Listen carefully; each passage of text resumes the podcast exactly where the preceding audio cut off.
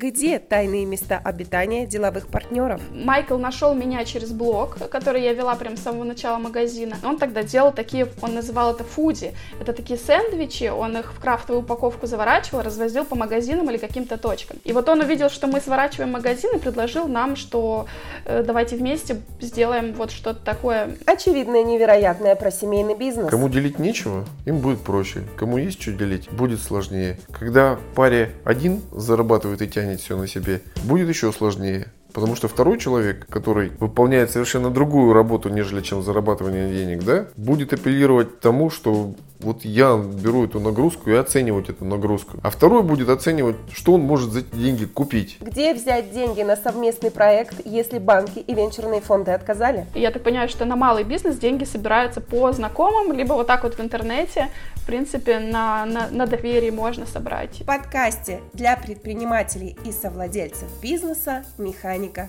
партнерства».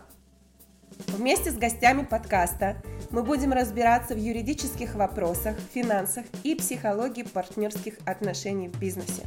Держите открытыми заметки на вашем смартфоне, ведь каждый выпуск подкаста «Механика партнерства» – это кладезь полезных советов и идей. Первый выпуск первого сезона подкаста слушайте уже через несколько дней в январе нового 2021 года.